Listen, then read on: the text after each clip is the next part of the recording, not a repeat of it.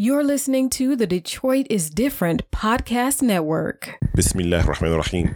Welcome back to another episode of CAIR Michigan's podcast, which you is Dawud, along with Asha and Amy. Assalamu alaikum. Walaikum salam. Assalamualaikum.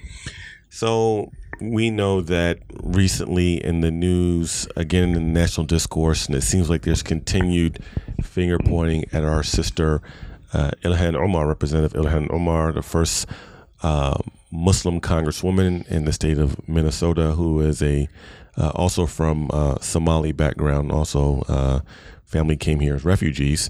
That she has been condensely attacked as being un-American, anti-American, as well as anti-Semitic, and we know that not long ago there was a House resolution that was passed condemning forms of bigotry, uh, anti Semitism, but also Islamophobia. Actually, it's the first time that the U.S.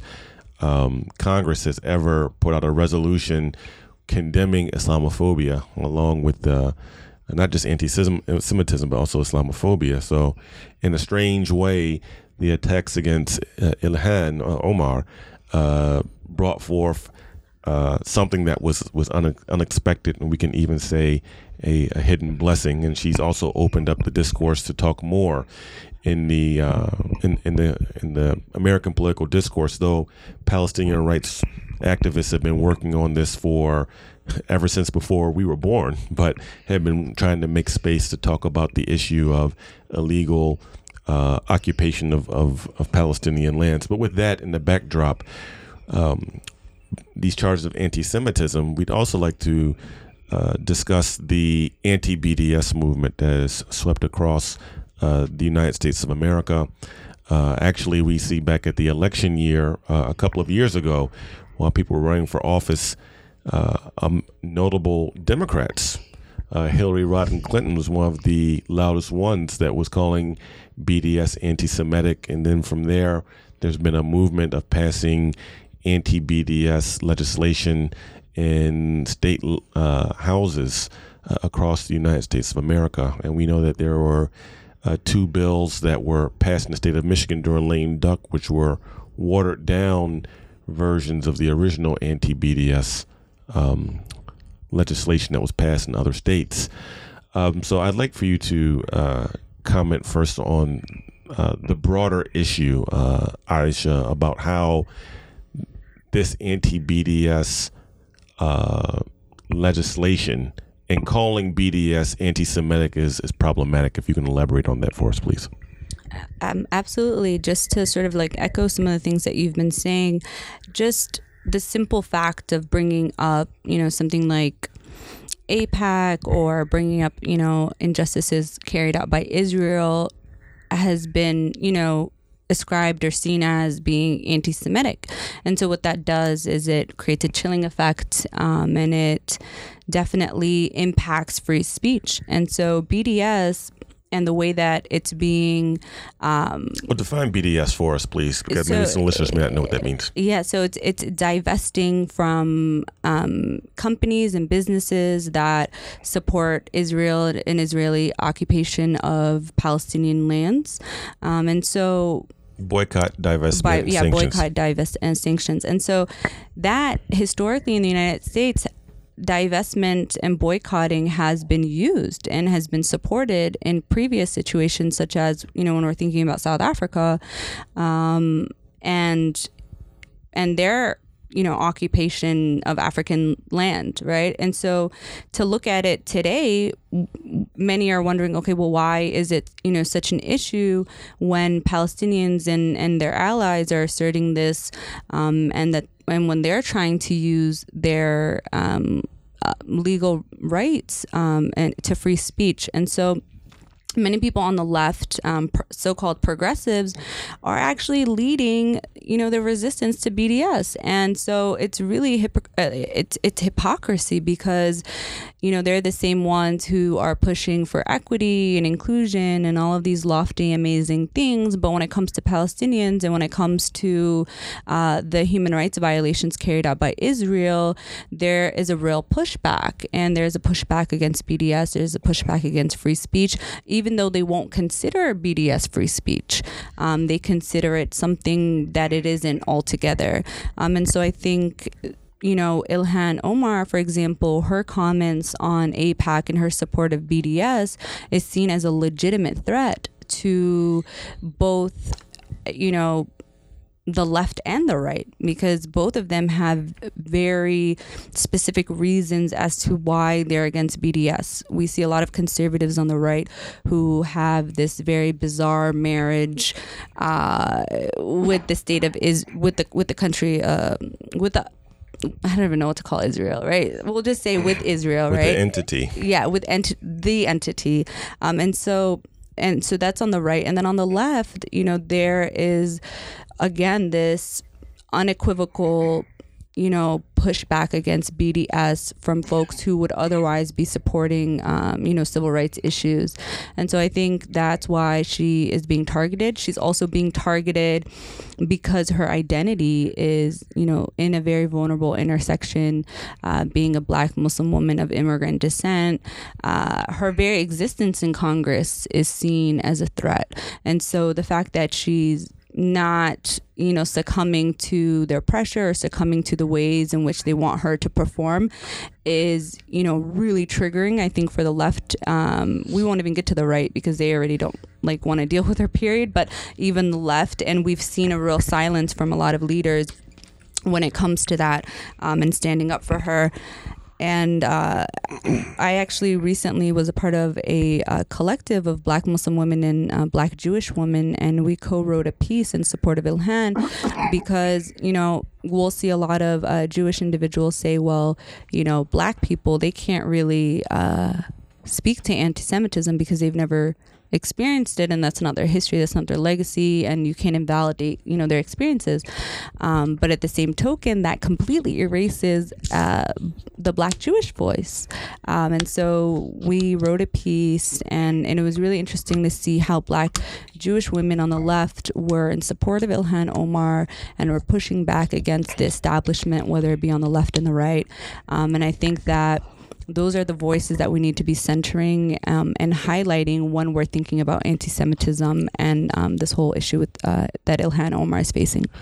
Uh, and for the listeners and for those who aren't aware of American uh, history, it is important to understand that the Democratic Party or the so-called liberals have always been the strongest supporters of political Zionism in American history. Uh, ever since uh, the founding of, of Israel, there has been the Democrats that traditionally uh, have always been the strongest supporters of Israel before the uh, the evangelical uh, right began to become in prominence in the Republican Party.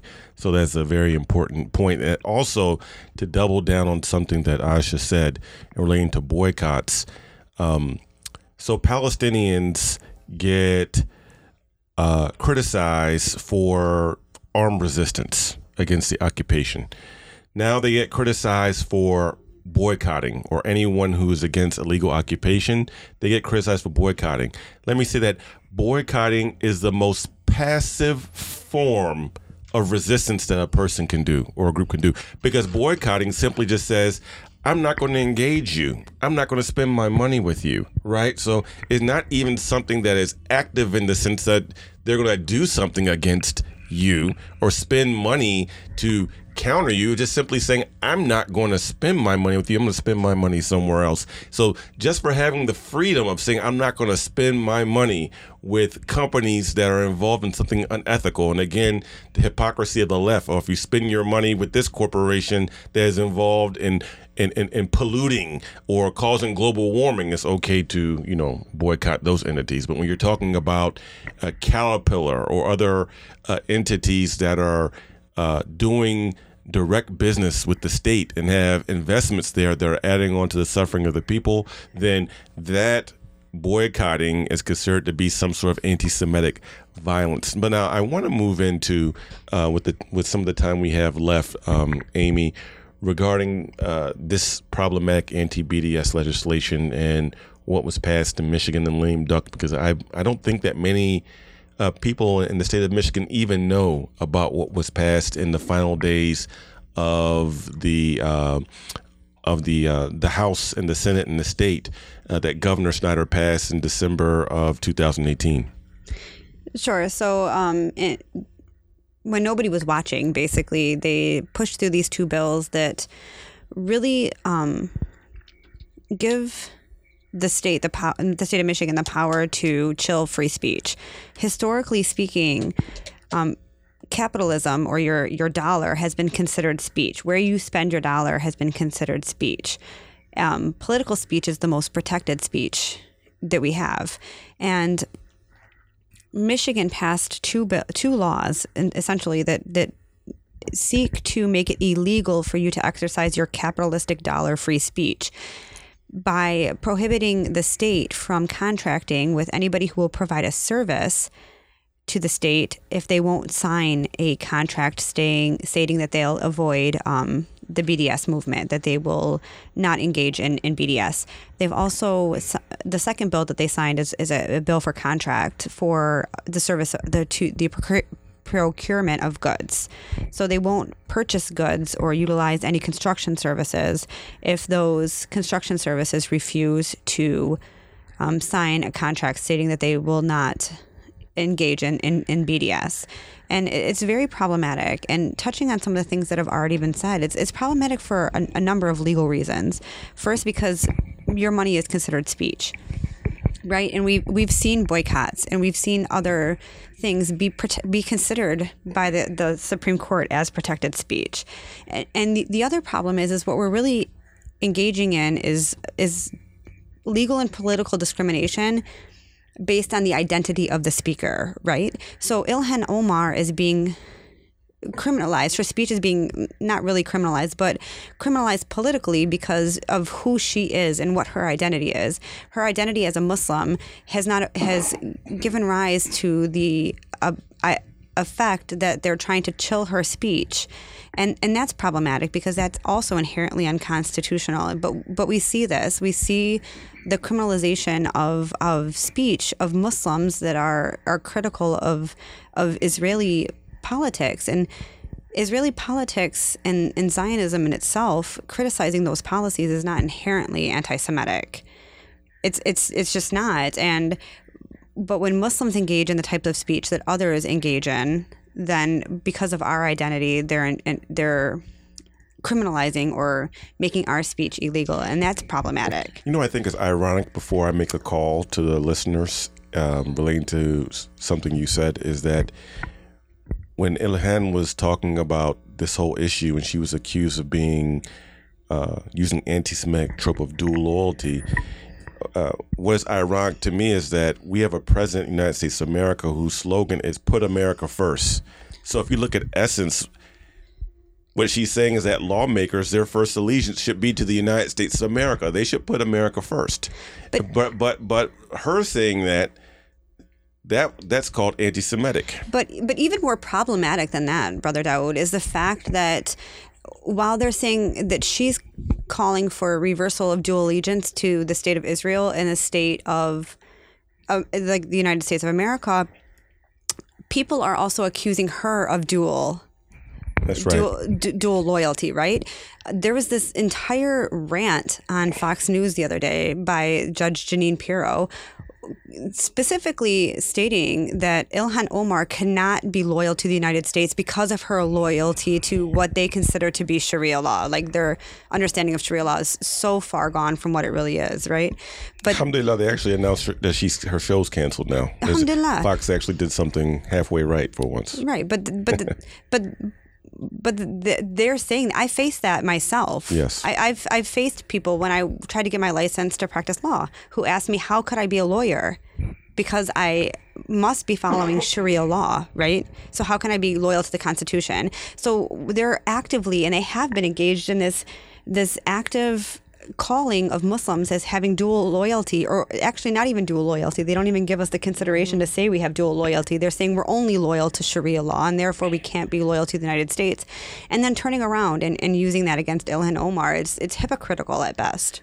Yeah, um, and, and you're right, and it's actually an echo of the past of where uh, Irish people, Catholics in particular, were uh, accused of this and saying that they had loyalty to the Pope over the United States of America. It's, it's somewhat of a repeat of history. It's just more vitriolic now against Muslims than it was in the times when Kennedy ran for president.